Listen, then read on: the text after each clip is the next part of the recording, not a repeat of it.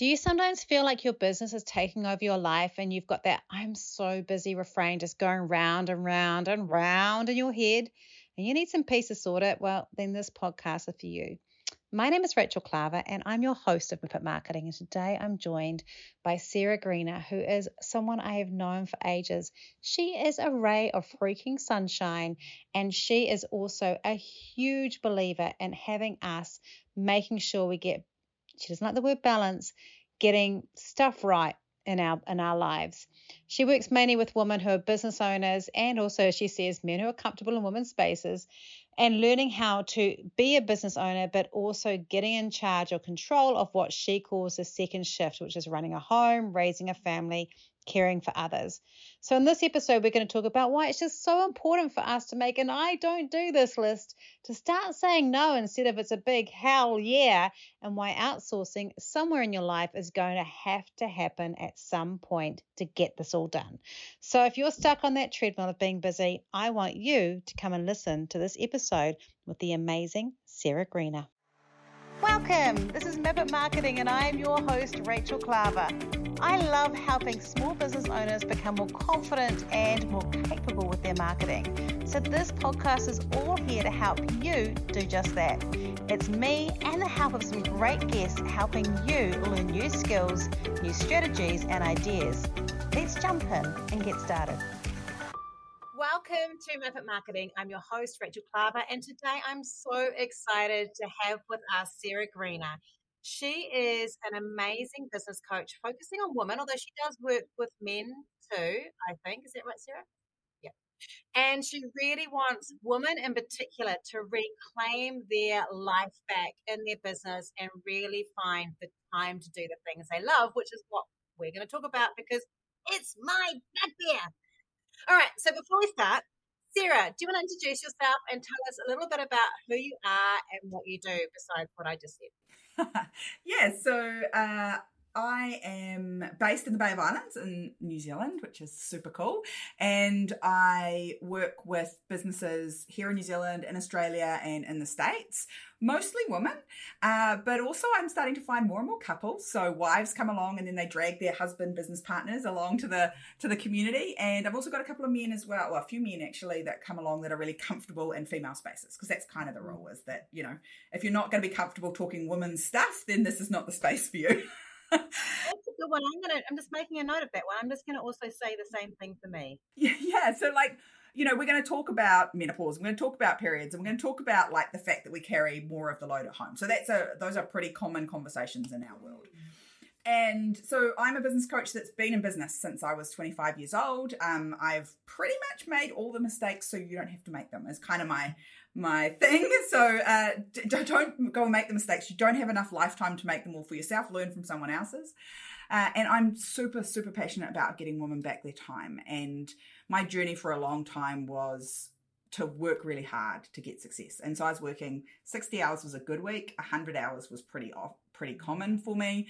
Uh, and there was not much left of me and the things that really mattered to me. So my marriage was really struggling, my relationship with my child was struggling. And so um, I think that the way that we work in our businesses and then the way that we run the rest of our lives are really impactful to the impact we're going to have on the people that matter and our communities. So it's important to me that we thrive in that. You came from a family of business owners. yeah, so accidental business owners there too, right? So mum and dad were farmers, and before that, dad was in the army and mum was a nurse. Uh, but at about 15, when I was about 15, my dad had a midlife crisis. So I guess he was about my age now and went, uh, these people in Auckland, they're doing a crap job of selling my meat. I can do a better job. And so at, in his 40s, he started his first business. I love that. I absolutely love that. I guess what I mean, like when I was asking that question, I wanted to ask do you feel that the modeling that you had around business ownership then mm. was a healthy one with no shade on your parents or was it a I don't have time to do this with my kids. I don't have this. Because I look back, my dad had really good boundaries around this stuff. But my mum, who really struggled with being a 1970s housewife who's got a big brain and wanted to do stuff, really wanted to go and investigate her own stuff and run her own things and enterprises and stuff like that and struggled with that and that horrible kind of like hard parenting work stuff. And I think a lot of my original business parenting mix was mixed with the thing of going, I don't have time for that because actually I was saying I need to feed my brain or something with the business and I couldn't find that balance. Yeah, I think it's a really interesting. Yeah, I think it's a really interesting one. So up until I was fifteen, we were on a big farm, so two and a half thousand acres in um, Piopio, and um, so we had very present parents while we were like because you're just there doing everything. And so we were just in that world where we worked with mum and dad. Like that was just yeah. the done thing on the farm. I went to boarding school at 10 because they were sick of, sick of being taxis for four daughters doing all sorts of things. Um, and so it would be really interesting to ask those questions of my sisters because I think they experienced it differently. I had very present parents. I don't remember anything being missed. They were on every school camp. They did all those things, but man, they busted their ass in business as well. Mm. So, um, they certainly ran this this story that hard work got you results. Yes. Um, yeah. I think they certainly dad had very good boundaries around when he was going to rest and when he was going to have a break. And mum, not so much, probably. Mum was very much she would do all the business and she was still doing all the the wifely mother stuff, uh, which my dad does none of. So um, probably not so much for her. She's probably exhausted. And let's be honest, like you, I didn't plan to talk about this, and I actually just remembered. But I've actually worked with your mum, like worked on a strategy with your mum. Yeah. She is like still freaking going. Yeah, they like built another They're business during COVID. Yeah, built another business during COVID. Um, doing really well with it. Um, learning a whole lot of new stuff. So stuff that mum used to be like, "Oh, my girls will do that for me." Um, Sarah's reset some boundaries around that stuff. So now mum has to learn how to do it. And she's freaking doing amazing. Like yeah. every now and then she puts a post up, it's like, oh, mum, fancy. You're doing really well. Yeah, because I, my mum, when she retired from teaching, the first thing she asked me to do was make her a business card because she was like, I'm in my next stage of business life or my next stage of working life. And I think when you've got those mums who've modeled that working side, there is a little bit. Are you the oldest? Yeah. yeah, I'm the oldest. I feel like we wanted to be more than that almost like there was this drive to go, we can do more than that. Mm, I think there's an element of that. I also think there was a whole lot of stuff that I wasn't going to do, right? So I wasn't going to yeah. pack my husband's bag when we went away. I wasn't going to cook and clean because that's what my mum did. I was like, I'm not doing that stuff. I am strategically incompetent at all of that stuff, and my husband knows it. okay, so I really love that because my first marriage, I was in a very strong fundamentalist churchy relationship marriage, and I was doing all of that and I remember coming home from Taiwan with my husband at the time, and I was making his lunch. My mother walked in and went, What the hell are you doing? And I said, I'm making his lunch. And she said, I never want to see you do that in my kitchen again. And I, it was like a light that went on. I went, What the hell am I doing? Why am I serving this person? I am the one earning, and I'm also running around serving this person and doing everything for them. that was pretty much the end of the marriage. Thanks, mum. Thanks, and mum. I like that now because you're right. Like I love earning money so that other people can do the stuff I don't want to do. Yeah, and I also think, and even if I don't earn money, like after the 40 hour shift has happened during the day when we're both home in the evening like this is a shared shift this is not sit and put your feet up because you're the bloke and i'm going to run around and do all the other work and that's just the, the like the seeing of the physical work. I think the thing that really gets missed is the cognitive load. And I also think we drag that into the way we run business. I find the cognitive load thing hard. Like Rod and I were talking about this because what we have done is split, and he's gone. I'm doing all the paying the bills, as I'm terrible at that. Paying my fines on the um, Northland, you know, the Northland thing. Like yeah paying my fines for parking tickets that I forgot to get. Like, so he does all the like that stuff, and I do the other side with making sure the food is in the fridge and all those sort of things. And of course, there's some overlap.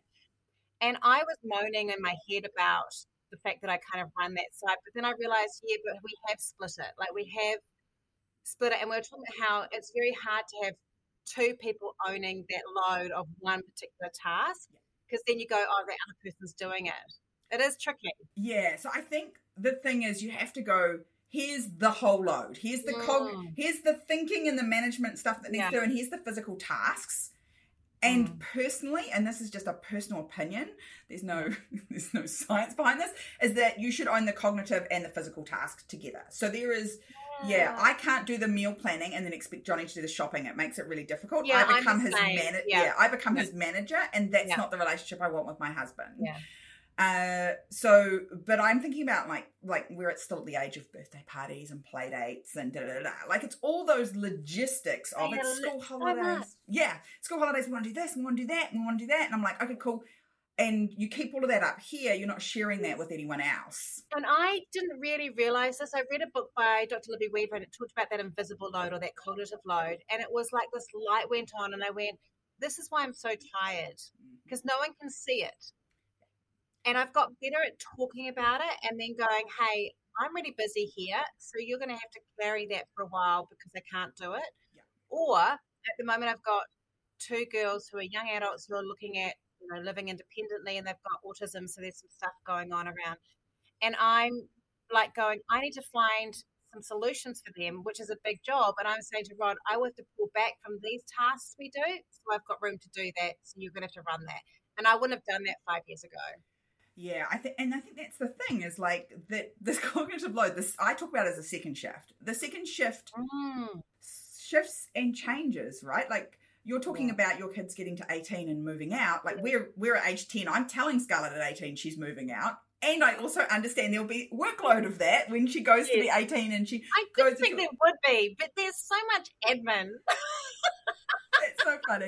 It's like someone who was I'm sure it was at the gym and someone was like, no, 15 to 25 way harder than like, younger. it is because like also like they ring you with big issues Yeah, like life. they ring you with things like you know my partner's really really ill and we're really stressed we're not sure about this how do we go and access this i'm like oh this is a big thing to deal with Yeah, and and it's not your job to deal with it, right? Your job is just to coach and support Right. and, and Yeah. allow them to learn through it. And so I look back now at my own parents when I was going through those ages and stages. I think, lucky I left the country at some point, right?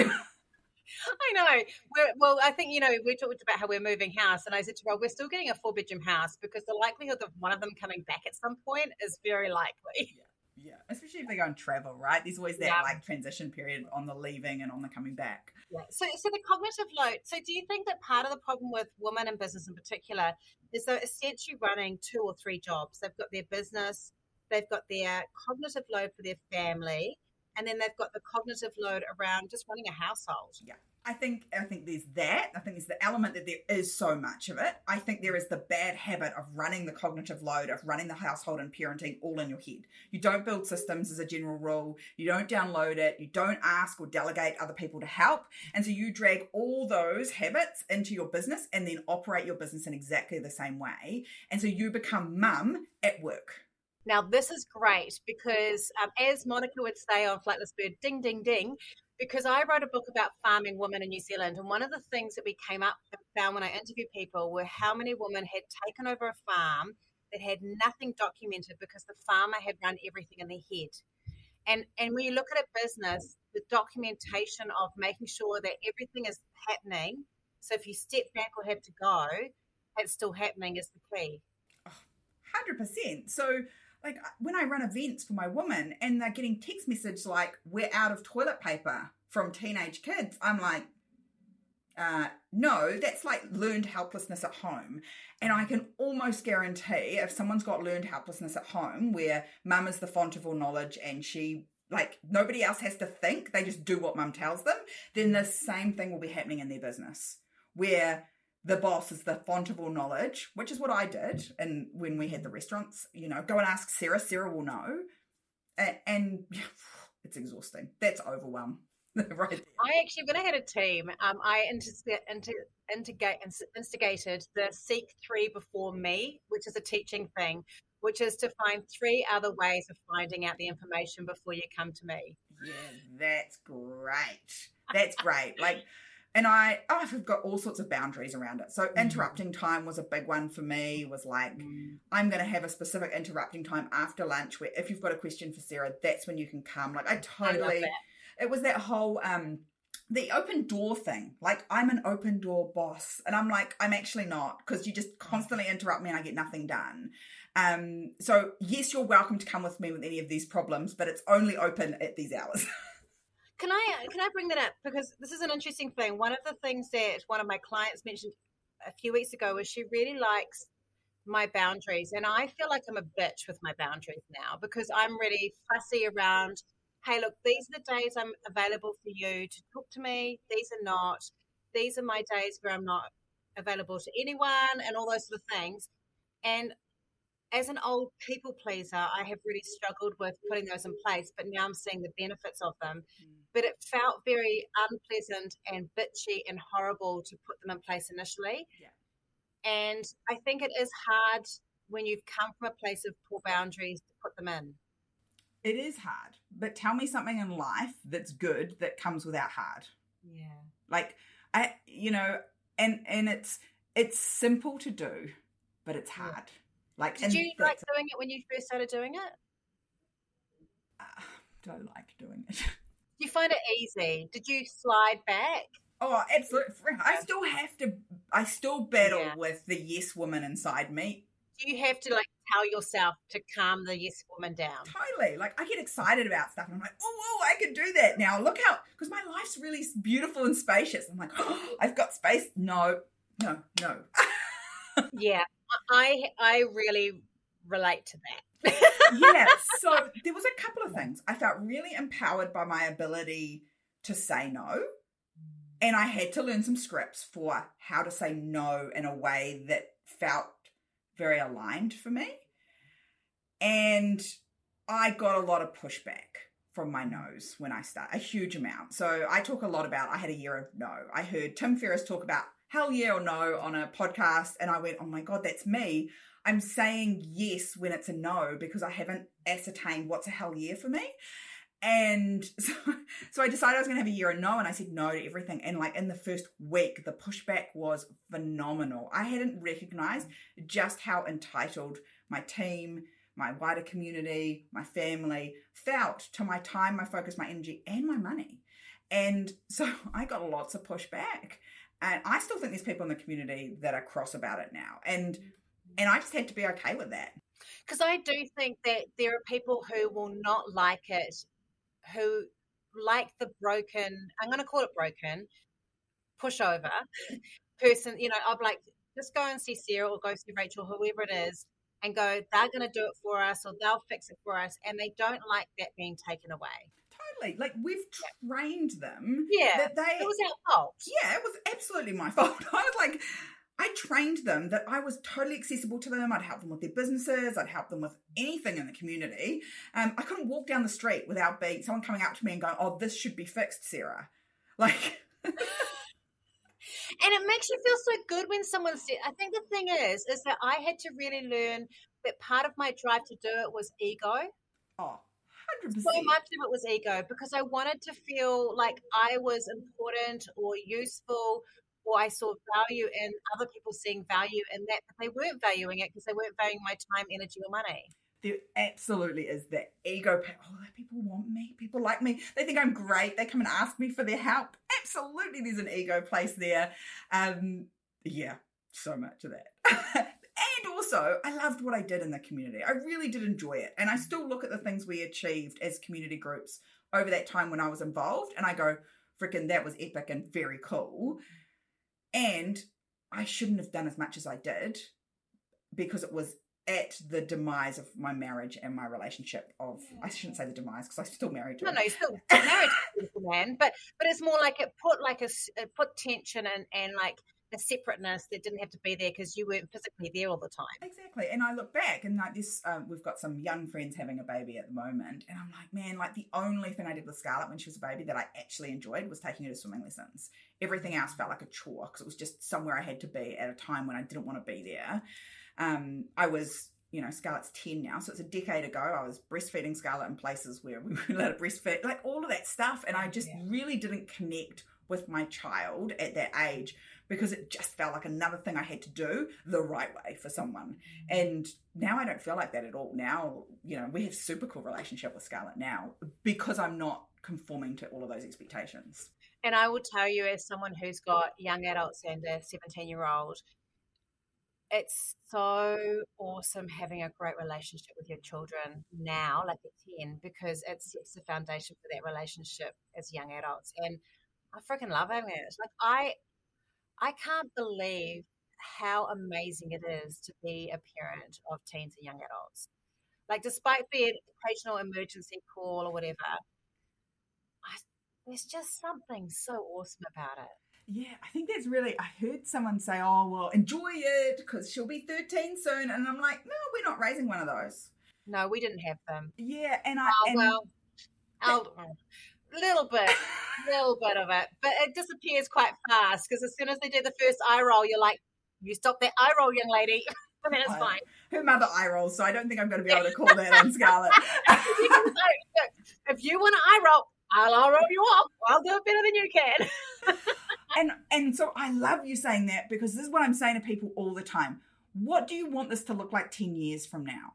Uh, what do I want my relationship with Scarlett to look like when she's 20 and I'm 50? What do I want that to look like? I want it to look like you're talking about, like this great friendship that they they feel totally confident to come and talk to you about anything and everything. And yeah, there's this. I don't know. I just I, I have Yeah, a few friends that I look at and I go like that, and I'm always like, "What did you do when you were when they were ten? What did you do when you?" Yeah, and I think too, just around that, because I often see people who are stuck in that kind of two to five or two to eight year old age, and they're like, oh, it does take time to do those things. And I definitely didn't do things right. I definitely was someone who often did exactly what you said before, where I'd be like, you know, you said about, you know, if, if, if Scarlett says, you know, can I play with me? And you say, oh, I'm too busy, you're making a physical choice mm. to actually choose your time for something else and giving her the message that your time is more important on the thing you're doing than her. I would tell you that would have been probably 85% of my time when the girls were really little. I was single mum and I had this weird idea that I had to work all the time and I didn't. And I had really poor boundaries. I was known as the person who could fix everything. So editors would ring me at 6 a.m. on a Sunday morning and go, something fell through, can you do it? And I'd be like, cool, change all my plans, done. And I was just stuck in it. So I definitely was that. And I used to actually look down on, I'm so ashamed of this. I used to look down on the business owners that I worked with who went, I'm not working holidays, I'm not working after three, I'm not doing this. Because I'd be like, get yourself a real business. And now I look at it and go, oh, damn, they were bloody right. You know, like, yeah, I love that. So, so I was the same. Like I can't. Up until Scarlett was five, I didn't make present quality time for her and what she wanted from her mother. And we had that real like moment, magical moment of you know, mum, you should be home, not at work. Uh, when she was five, and I was like, oh god, she's five and wiser.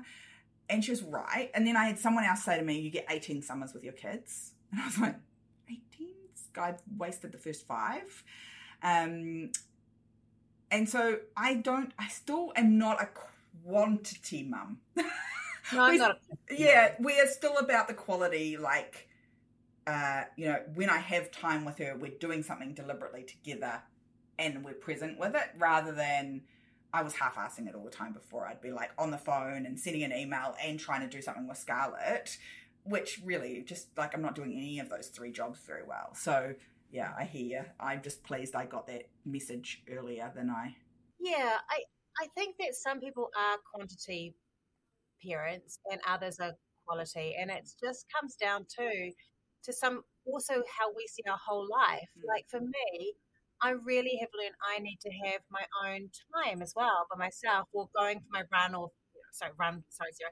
Or like CrossFit, like like those things are also really important parts of our life that we have to fit in as well. And so it's more about making conscious choices with your time.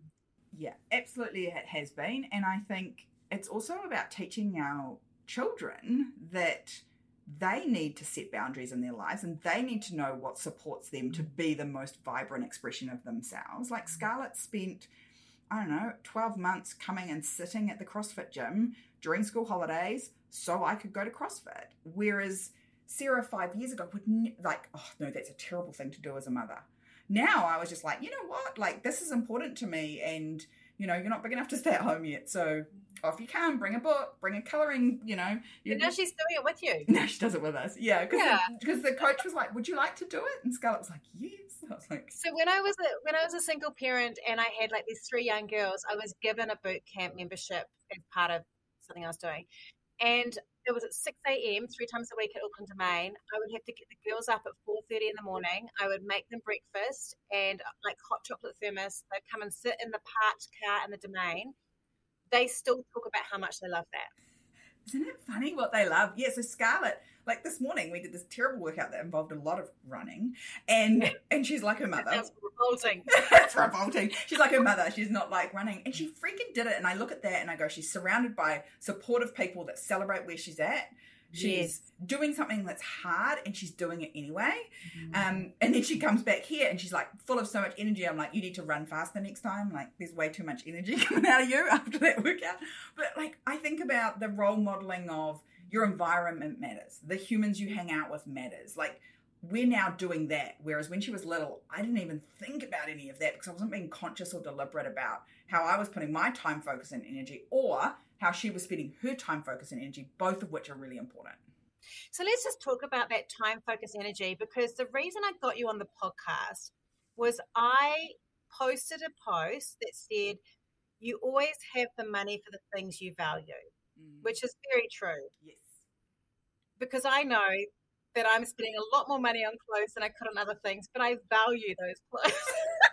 I I'd say I like. I was. We were talking about your earrings before, and I was like, I'm coveting on your flower. I know. I, and I was like, there does one person had the shop that sells like ones like my big um, crochet ones, and I was like, I think I might need to go and get another pair of those. I get a lot of comments about them. Um, but I covered that. I covered now my time, or I, in terms of time, I remember saying I can't find the time for exercise in the morning, and now I wouldn't be able to not find it at time. So it's the same thing. I now know that that time is really important to me, and I found the time. Absolutely. And so I say the same thing. When you say I'm too busy or I don't have the time for that, all you're saying to that person or that activity or that thing, whether it be at home or in business, is you're just not that important to me right now. And that to me was a real punch in the gut because that's what I was saying to my husband and Scarlett mm. over and over again. And then I was like, oh God, I'm doing this in my business too. I'm going, I don't have time to do this really important strategic piece or marketing piece or HR piece because I'm busy doing emails or sitting in mm-hmm. meetings or whatever. And so I'm not doing the consistent work in the areas that actually move the needles in my business. Like, Yes. Like this. I love this so much. And actually, it's really time timely for me because we've got a bunch of things that I really want to do that take a full day for me to really get deep into. And so we've just changed my structure so that I'm actually out of the office once a fortnight to do a full day because I'm I've already got it pretty pretty pretty chill at the moment. I have Fridays for podcast days, I have Mondays for admin things, and then I have a full content creation and coaching day on Friday and Tuesday, and then I have two client facing days. So I already got it pretty cruisy compared to most business owners, Yeah. but I need more time to work on my business. yeah. And I need it. Yeah. And I think that's what's really interesting is that once you start finding it, you're like, oh, look at this. There's more and more and more I could do here. And it's more and more moving the needles that I really have wanted to move for a long time. Because Yeah. now instead of doing all the things, I'm like, actually, just these three things matter. We talk about critical success factors. What are the one, two, three things, that's all it is, in your role in your business that if you didn't do them or you did them really badly, your business would fail or do really poorly. So that would also include if one of you or if you got hurt or injured or something happened to you, what would be the critical success factor? Like, would that cause the, the business to fall down? Yeah, exactly. And so who's picking up those critical success factors? So, and I'm going to mm-hmm. guess that our business is similar, but let me double check. So my my critical success factors are be a great coach. So I need to be constantly upskilling and delivering great content and doing those things. You have to do a I- lot of learning. yeah, lots of learning. I need to lead my team. I need to coach and develop and support my team. And I need to build freaking awesome systems that allow my that run my business that my team can then run for me. Yeah. That's it. And those freaking awesome systems, I actually understand why people don't do it because it, it does feel painful. Like I did a big new system for one of my team members at the beginning of the year because she was moving out of the office, so I wouldn't have day to day access with her. And so we had to create new systems, and it feels painful when you create them. I can understand why people put it off, but once it's done, holy shit.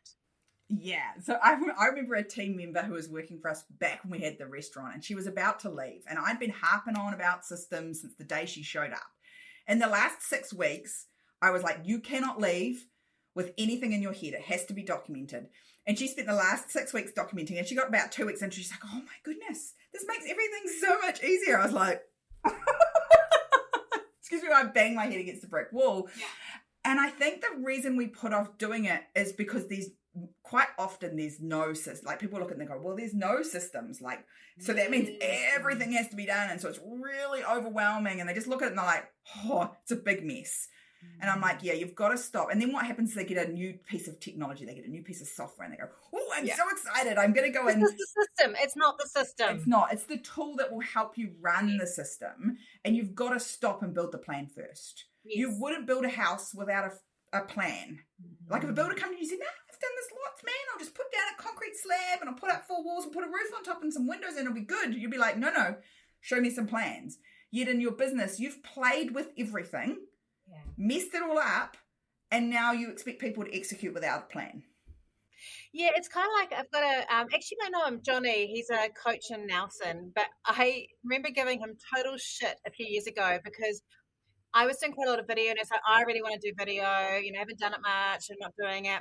And then I went and visited him, and he had this bag that he carried around everywhere that had like really expensive camera gear in it, and he'd owned it for like three years, and he was carrying around it every year because it was like that was his like shiny thing but he wasn't actually doing the thing. Yeah. And I think that's what a lot of those apps or shiny new materials are. Is we've got this is going to be the thing that fixes my business, but it's not. It's having the plan and then going, do I need something to help me implement it? And then going and finding the solution. Yeah, it's the same as new websites, new branding, new logos, new Oh, fonts. yes, I'm like, no, like, yes, it will make it look prettier. Trust Yeah. me, no one is buying you because you picked that font and that color. Do I think ultimately you want to be consistent over time? Yes, but you don't need to go and spend 10, 20, 30,000 dollars on No. branding No. and a website. Like No. I'm pretty sure my coaching business made turned over a million bucks before I got a website that someone else built. Like I had Pretty like a one right? pager WordPress Yeah. crappy thing. You know, I mean, like my website was beautifully designed. I often tell the story. And then I was like, my messaging's not right. I haven't got a really clear idea of what I'm doing or who I'm serving. I went and fixed that, did a bodge job on my website, which broke my designer's heart, and suddenly started getting sales and leads from it because actually the messaging was talking directly to my customer. and and that's that's the needle mover consistent good quality messaging that talks to the right person that articulates their problem better than they can articulate it and then shows them some simple solutions for it is actually what matters more than any of the rest of it and yet we're so often sold into the fancy new camera and the fancy new mic and the fancy new all of that stuff and both Rachel and I are talking to you from a a setup now where we've got the fancy mics and we've got the lights, we've got all the things, but that's certainly not what either of us were doing. When we started on this journey Oh, seven no, or eight no, years no, ago.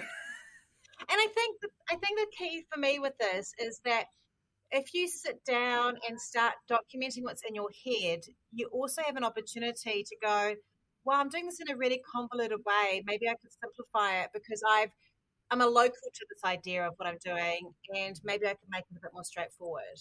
Absolutely, because smart people are really good at making simple things complex. Oh, very. Yeah, you're like, I couldn't, po- it couldn't possibly be that easy. It needs like 10 or 20 steps. And it's like, it's got two. Just do the two. Can I give an example of this? Because one of the things I did was with my person is she now does a lot of my marketing admin. And I originally set it up that I would send her one of my blogs once a week and I'd work ahead and I'd schedule them. And what happens is I would fall behind and we wouldn't notice until she got a week where there was no blog. And I went, hang on a minute, I could just put them all in a doc. And then you can physically see when you're getting to the end. And once there's two weeks out, you can just send me an email and say, hey, two weeks' time, I'll run out of blogs. And because I still want to write those, like I'm a control freak when it comes to my messaging. So I'm always going to stick with that bit. But she then takes it and does all this other stuff with it. But she now has that system, and I had made it more complicated. I was adding extra admin for myself. I was making polls, and actually, we could do the same thing but simpler. Exactly. Like and, little things. and why would you do it the hard way when you can do it the easy way? And I love that. Like, I've got two blogs left. Write me some more. Yeah, so just and I tell them, you know, all my team, I'm like, I am your bitch for this stuff. Yeah. If I am not delivering the bits that you need to make yourself functioning, then we find a better system to alert me. So got, I don't want to know the day before. Yeah, because I won't do it if you tell me the day I before. won't do it, and then I've disappointed myself actually, and I've stopped you getting paid for something you should be doing. So it's like lose lose. Yeah. So, like, you have to empower your team to be the boss of some stuff. Yes. Like, Dolly Marie's my boss. She's like, Sarah, you haven't done your weekly content stuff Yeah. for April. And I was like, I know. But I have set it up for May. Because she loads it all and puts it where it needs to go in the fancy places. I just Yeah. need to write it. So good, right? Yeah, yeah. I just need to write it. I just need to create the Yeah, content. that's me too. That's And- what I do. Yeah. Yeah, and she'll create the, and she'll fix my, she'll fix my grammar and my English and all that sort of stuff too, because I'm terrible at that stuff.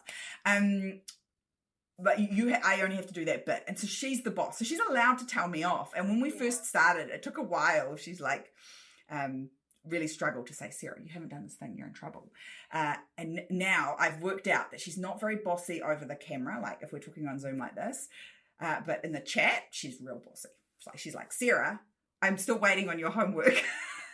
But it's so good for us. And I do feel for me, um, people often say, and I think they'd say the same of you. Well, you tell, you know, you say that you know that you should not be doing all this, but I can see you producing this content and you've got this capacity because I've been seeing you on like a lot of podcasts like this one. Yeah. And I, you know, you're doing all this stuff. Well, how do you do it? It's by having systems that help the capacity become bigger. Mm-hmm. Like since I changed my system at my podcast, by the end of today, I will have my four podcasts for next month all ready to go and sent to my podcast editor. And all the content for the marketing will also be done because it just flows from that by someone else. One day a month now to do all that stuff for a month worth of podcasts, where it used to take me every Friday to do that stuff.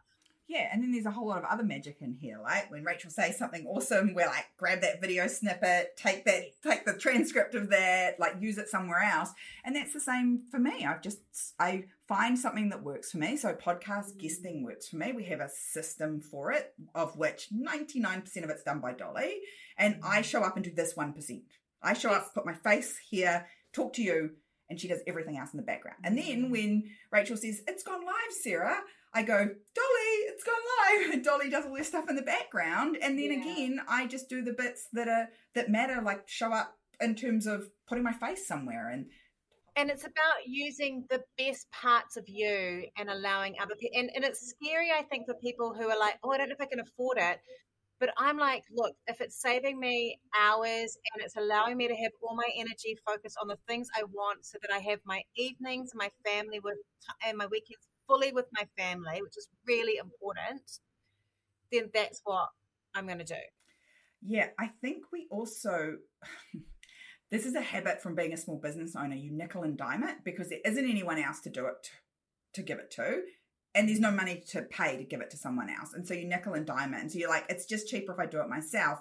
And it's just such a lie. It's such a lie because what is what is your value for those highest value tasks? And there's kind of two values here. There's the value where I generate some cash for my business in terms of I'm building brand or I'm making a sale or I'm doing, you know, or I'm even coaching, which is generating income.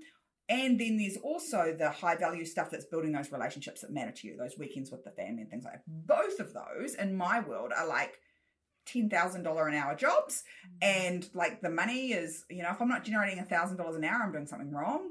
So when you look at it like that, you go, well, you can't afford not to outsource it. So I do this mm-hmm. calculation quite often. I go, well, at your peak, at you, even if we're just thinking, I'm charging my clients $200 an hour, or I can make $500 an hour of sales if I'm on the floor in the retail store, whatever that happens to look like. Now figure that out. Go, you're spending 20 hours doing this stuff that you can't afford to outsource. 20 times 200 bucks an hour. Give me a number, right? That's one week. Now times it by 52. That's how much you're losing every year to this admin stuff. And it's going to cost you 25 bucks or 30 bucks an hour to outsource it to someone else. And I'm going to give a really good example from my own life for this because I'm pretty good at this, but I'm currently doing a lead generation, a new one. And my graphic designer's just left. I've just employed a new person who's not up to speed. And so I'm not quite, she's not quite ready just to do it. So I was like, I'll just do it. Literally, I have been like, every time I go to work on that thing, I'm like, Rachel, this is not a good use of your time. Like you have written the content for this, but you have totally done it the wrong way. You went and did this. It could have been done here. And I'm still like, Dan, how am I still getting myself stuck oh. into these little things where I didn't need to do this? I started something on Canva the other day that I need for a keynote speaking thing that I'm doing next week and started it and got I I don't know. It's probably in there for 20 minutes. And then I went, you know what? This is stupid. And I just shared the link with Dolly and went, I've started this. I've done a terrible job. Can you make it look like insert screenshot of what I want it to look like? Yeah. Literally 10 minutes later, it comes back. It's perfect. It's branded. It's exactly what I was like, okay, I just need to tweak this thing here. You know, and now I'm like, and now can you create a uh, online version of that? She's like, done. I'm like, okay, like you did that, and half the time it took me to yeah. get a not finished version of it. I was like, oh, I'm so wasting so much time still in my business, and you just have to keep looking for it. It's just remembering it, and it's the same with like we know. I know you and I both feel the same way about you know outsourcing cleaning, outsourcing things. I have Hello Fresh, which oh my god, the mental load that that has removed from my life is that's the best part. It's not necessarily the food; it's more just I don't have to think about it. Hmm, yeah, you just like pull out in our house. We use my food bag. They arrive. There's five nights. Each yes. night goes into a Tupperware container with yes. everything in it. It doesn't matter whether it's refrigerated or not. All goes in the freaking fridge. And so you just go and pull out like chicken first or fish first and then beef and then like you just open it and you just cook it. And again, I don't do most of that. Johnny does most of that stuff. But again, no mental load there. So good. No mental load. And I think for me that has like those things were me going, I need to have something to ease the load. And it has just made all the difference because those are the only nights I cook. Rod cooks a night. We have a night that's like a foraging night. We go out for dinner once a night, once a week, and we have a takeaway once a week. So that's it. I freaking love your foraging night. Is that I'll find whatever you can in the fridge and the pantry? Yeah, it's pick yeah. and choose. And actually, if we don't do it, all the kids, if they're at home, but especially the 17 who's still there, get shitty because they love pick and choose because I won't cook pasta. So that's their pasta night. Right. Yeah. Yeah. So th- all that stuff. And I think that's the thing is we forget that we're one person with one brain, mm-hmm. one set of capacity. And so if you're using that all up, deciding what's for dinner and doing the planning and da da da da, you've just used that up. There is no more creative juice or energy yes. or focus or strategic thinking or great decision making power to use in your business. So mm. you'll still make decisions, you'll just make easy ones that aren't always the best ones. You'll do the work that keeps you busy, that doesn't actually get you a result, like all that sort of stuff. And I think we forget how much what happens at home impacts in our business. And yet, when you look at the stats, it's very clear that there is a line that says women owned businesses earn less than male owned businesses. And I'm going to say that I believe it's because we're still doing 70% of that load. I 100% agree with that. Yeah. So 12, 12% of us will own, only 12% of our women owned business will ever make more than 100,000 US dollars in revenue in our businesses, and only 1.7% of us will ever make more than a million US dollars in our business. Those are great stats. They're terrible stats. I hate yeah, them. but they're We've like got to change them. Like, I actually found a great stat. I know we're, we're near the end, and I, I want to make sure you get tell everyone how to find you. But I heard a great stat that made me feel great today. Apparently, only 1% of podcasts get past 97 episodes. Wow. And I'm over 100 now. So I was like, I'm in the ah. top 1%. Congratulations. That's so awesome. Yeah. So I just, you have to think about that correlation between those things 70% of the cognitive load. Yeah. 12% of us making more than 100,000. So let's drop this stuff at home, mm. make more money, spread the wealth around, pay some other people to help us out, and get on with it. So I want to. I, I know we're near the end, and, and you. I know your day, so you'll have like, I need to get to my next little bit of thing what I'm doing. I But some space today. You're all good. okay, cool. You knew we'd over talk from the beginning before we started to record. But um, two things. The first one is if someone's listening to this and going, okay, all well and good, Sarah, but I'm in total overload. I just feel like asking someone to do something is just too much. I don't think that I feel like I can do that because it feels like I'm kind of cheating. What's the first thing you normally recommend someone to to outsource once they've kind of walked through that process of I can do it? What would you normally suggest? Is there a, a general thing or is it different? No, it's very personalized because it depends. It depends on what load you've got. So sometimes people go, Well, actually, the food's not a problem. My husband cooks every night. I'm like, Awesome. So we're not going to outsource that because that's actually not your load. Um, but you know, you're like, Oh, but I spend four hours a week doing laundry. I'm like, Cool. There is this awesome service you can do.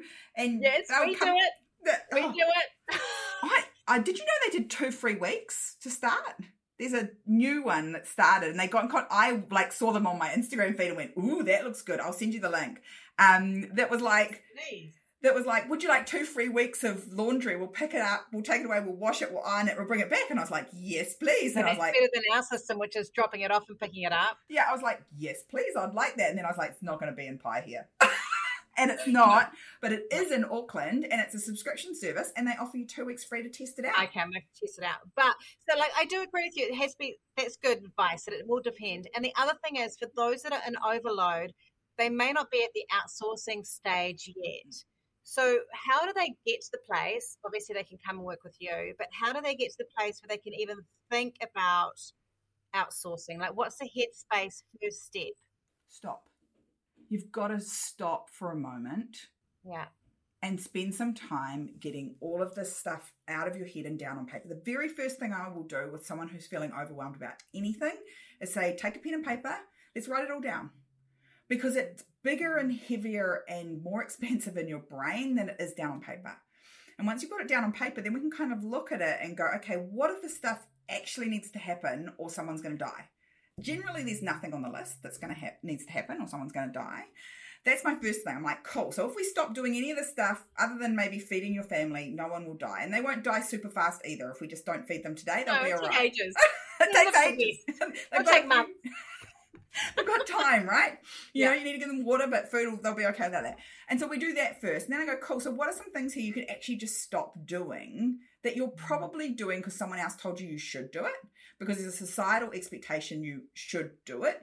Or some freaking guru, sorry guys, probably a man somewhere It online, would be the 5 a.m. risers who say that you should meditate for an hour before you do anything else. all of that stuff, Yeah. right? Like, just stop doing it. Just delete some stuff to get back to a place where you can actually take a breath and go, what can I do?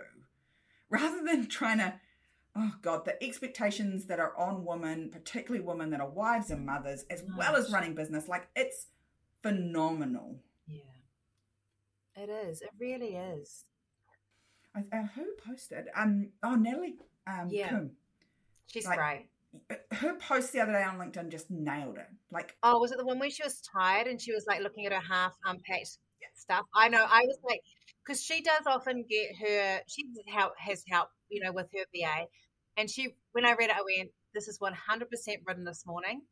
She's tired and she's like, I have to get this off my chest. And I never felt so seen by that, that post. Yeah, and I think what's really important about it is we need to talk more about what we don't do. Yeah. Every time I read this, it was years ago now. This uh, my I don't list. Yes, you you've got a great, and you do an I don't list, and I've seen it on ads, and people get shitty with you. Oh my god! What do you mean you don't pick up your children from school? Yeah, I like I get hate because I say these are the things I don't do. Well, I I'm totally advocating, ladies, that we need to say more about what we don't do. We spend so mm-hmm. much time online going, look at me, I worked out this morning. Look at me, I fed my children. Look at me, I did this. What if we just stopped doing that and we started saying, here's all the things I don't do? Like, you can see the stuff that I am doing. Here's the list of stuff that is not happening in my life right now because I am not Superwoman. And I do not advocate for Superwoman. I do not advocate that you should do it all. I advocate that you should stop, stop, stop, stop doing lots of the things and just do the things that are good for you. Because God, that list is long. Um, so I'm gonna I'm gonna do one of these because actually people often ask why I can do so much content creation. I make TikToks, but I don't do the dishes. Yeah, exactly. Because I have more Exactly. time. yeah, like I can hear my husband now just opening the the washing machine. I'm like, I can do Uh, yeah. this. I don't do laundry as well. Yeah, I can do a podcast episode with Rachel because Johnny's doing the laundry, and then he's probably going to ask Scarlett to hang it out. Right? I Yeah. don't do everything, and that's okay. I don't do everything because I'm lazy. I don't do everything because it's just not physically possible. Mm. And also because like there's stuff that we have to do as adults, but there's two adults. If there, if you're in a partnership, there's two adults in the house. Plus, you have children who need to become great adults. So there's all these other hands that can share the load. Yeah, and and give them credit and trust them. Like so many of the problems are because we don't trust that they will do it the same way as we do. Like I see lots of people go, "Oh, my husband won't do the dishwasher," and I'm like, "Awesome! So did he do the dishwasher?" And then the one time he did it, you said it's not like that, and you repacked it, or it's not how you bath the child, or it's not how you feed. Like stop criticizing, let them do it, and then praise them for freaking doing it. Well, that is actually how I got off the dishes because I've got with two autistic kids, they have a way of doing the dishwasher and I don't do it right. So I went either you accept my way or you do it yourself, and now they won't let me near it. Yeah, and that's and that's totally okay, right? I call that. Strategic incompetence. Me too. I'm like, I'm fine. They yeah, have like a system for where the knives need to be, and it's got to be a certain number. Ah, who knows? yeah. This has been really amazing. I've got some really amazing notes that I think are going to be really powerful, and I really love this because I want people to feel empowered. And we, we did shift a little bit off. I was going to talk about like that time that we can choose, but this has been a more important topic for me because I think that for small business owners, understanding that our time is being filled up with a whole lot of stuff that we are doing as shoulds, Mm. so we can't do the coulds. Yeah, and we've got to figure out that the expansiveness of the coulds is really useful. So, like, Yeah. there's all these things you could do, and then you need to come back and go, what actually moves the needle? Like, one of the biggest questions I'm asking my clients all the time is, where do your customers actually come from? They're like, oh, I want to do this new strategy. I want to do this. I want, and I'm totally guilty of this as well. Like recently, went, oh, I've really got to do something with my LinkedIn. Yeah. Um, fundamentally, that's not where my people come from. They come from Facebook, right? They come from Facebook and Instagram, or they see me on something like this. So I should spend more time on those needle movers than on trying to figure out how to hang out on LinkedIn. Plus, I'm I'm not su- super loving the um The what do I say, vibe, culture, the vibe, the vibe at LinkedIn. The mansplaining vibe. just to be honest. yeah, there's a whole lot of things there that I'm like, oh, it's not me. Um, and so what what moves, what actually moves the needle for you? Because generally, what's moved the needle, like if most of your thing is word of mouth, then do you have a referral system? Like put something in that's aligned around what actually works for you already. You don't need a new thing. Because I, I want to, I want to before we get you to tell everyone how to find you, because I keep on teasing that and uh, Rachel. But this is what I tell my coaching clients. I'll say to them because they come for me for content coaching, and I'll say, literally, if you don't have a really engaging call to action on your website with your messaging, you don't have good lead generation, and you're not feeding the community who already have your emails, you're not sending them emails. I don't care if you don't work on your social media for the next few months if that time is taken to do that. And they're like, what the hell? I thought I was coming to learn how to do social media or do TikTok and video, but I'm like, the move the needle is what I care about. It's exactly the same because that's the undercurrent. No one can see it. So if I'm short for time, I will skip LinkedIn and I'll skip TikTok and I'll skip Instagram, but I'll invest more of that time that week to send my emails out to my list because that community chose to get my to, to trust me enough with their email. Yeah. Move the needle. Yeah, that's a hundred percent. And it's the same with like I don't know with team members. You know, Yes. what's going to move the needle with your team member isn't a collective group meeting where everyone sits around and you generally mm. remind everyone of what the rules are around here. What's going to move the needle is a five minute conversation with one person. That's Yes. the person that's being late, or the person that's speaking incorrectly to people, or whatever. That will move the needle. Five minutes, not an hour, and probably goes into two hours with everyone. So let's ask everyone this week. All we want them to do, I think, is ask every time they go to do something, is this moving a needle in my business? Is this moving the right needle in my business? Absolutely. Is this taking me where I want to go? I love that so much. I love it. Okay. Right. How do people find you if they want to work with you? You do group coaching and one on one. Mostly uh, group programs. Yeah. So uh, I used to do a lot of one to ones, but you know, it taps out at that point. So you do get one to one access to me, but mostly in a group program. So um, actually set you up a special website page. Ah. I know, just to make it super easy. So if any of the stuff that Rach and I have been talking about today resonates with you and you really are thinking, God, oh, Sarah, that's me, that's me, uh, then I've put a little page together that's specially for Rachel's people. So if you head over there to sarahgreener.com backslash map it. Oh, that's so cool. There. So you don't have to listen to me rattle off a whole lot of Instagram and Facebook stuff. And you can just go there and click on all my links and you'll find all the things. So there's some free resources there that I think will be useful. And if you're like, actually, I just want to find out what you do, then um, book a freedom game plan. We'll have a virtual coffee and we'll talk about how we could potentially work together if I can help you. I just added something to my bloody move the needle thing. I want to do one of these page things every time I'm on a podcast. Damn you, Sarah Greener. so good. It's part of my system. Dolly builds it, not Sarah. I know. I freaking love it. I think it's the coolest thing. Okay, I'm in love with it. I have a I have a girl crush right now. Okay. Um, this was amazing. Thank you so much for being on the show, and um, I love the move the needle. Awesome. Thank you so much for having me. It's always a lot of fun. have to say it was pretty hard to get off this podcast today because Sarah and I just wanted to keep on talking and talking. Next time we'll probably have to book in a couple of hours just for us to do a catch up. But I don't know about you, but I found this a really powerful podcast to listen to and learn from. And I hope that for you, it's made you think about where you can shift the needle. Now, if shifting the needle for you is about you getting in control of your content marketing strategy, me will never take a chance. I will always take a chance to give this a plug. Then come along to one of my free events around New Zealand this year, 2023. I've got them all over New Zealand. Just go to Eventbrite and look up Identify Marketing, and you'll see the content marketing strategy workshops I'm running, or you can get them in the show notes. I would love to see you there. And if you'd love to talk about what's happening today, obviously go and have a look at Sarah's page and see what she's offering, but also come and be part of the Map It group on Facebook and ask questions and get support from there. I would love for you to shift the needle somewhere in your business. So this week, maybe take some time, get some pens, get some paper, and start to write down the stuff that's going on in your head. Who knows where it will take you? If you love what you heard today, be sure to hit subscribe. And if you loved this episode in particular, I'd love it if you shared it on social media. Remember to tag me in so I can say thank you. Have a great week, and we'll talk soon.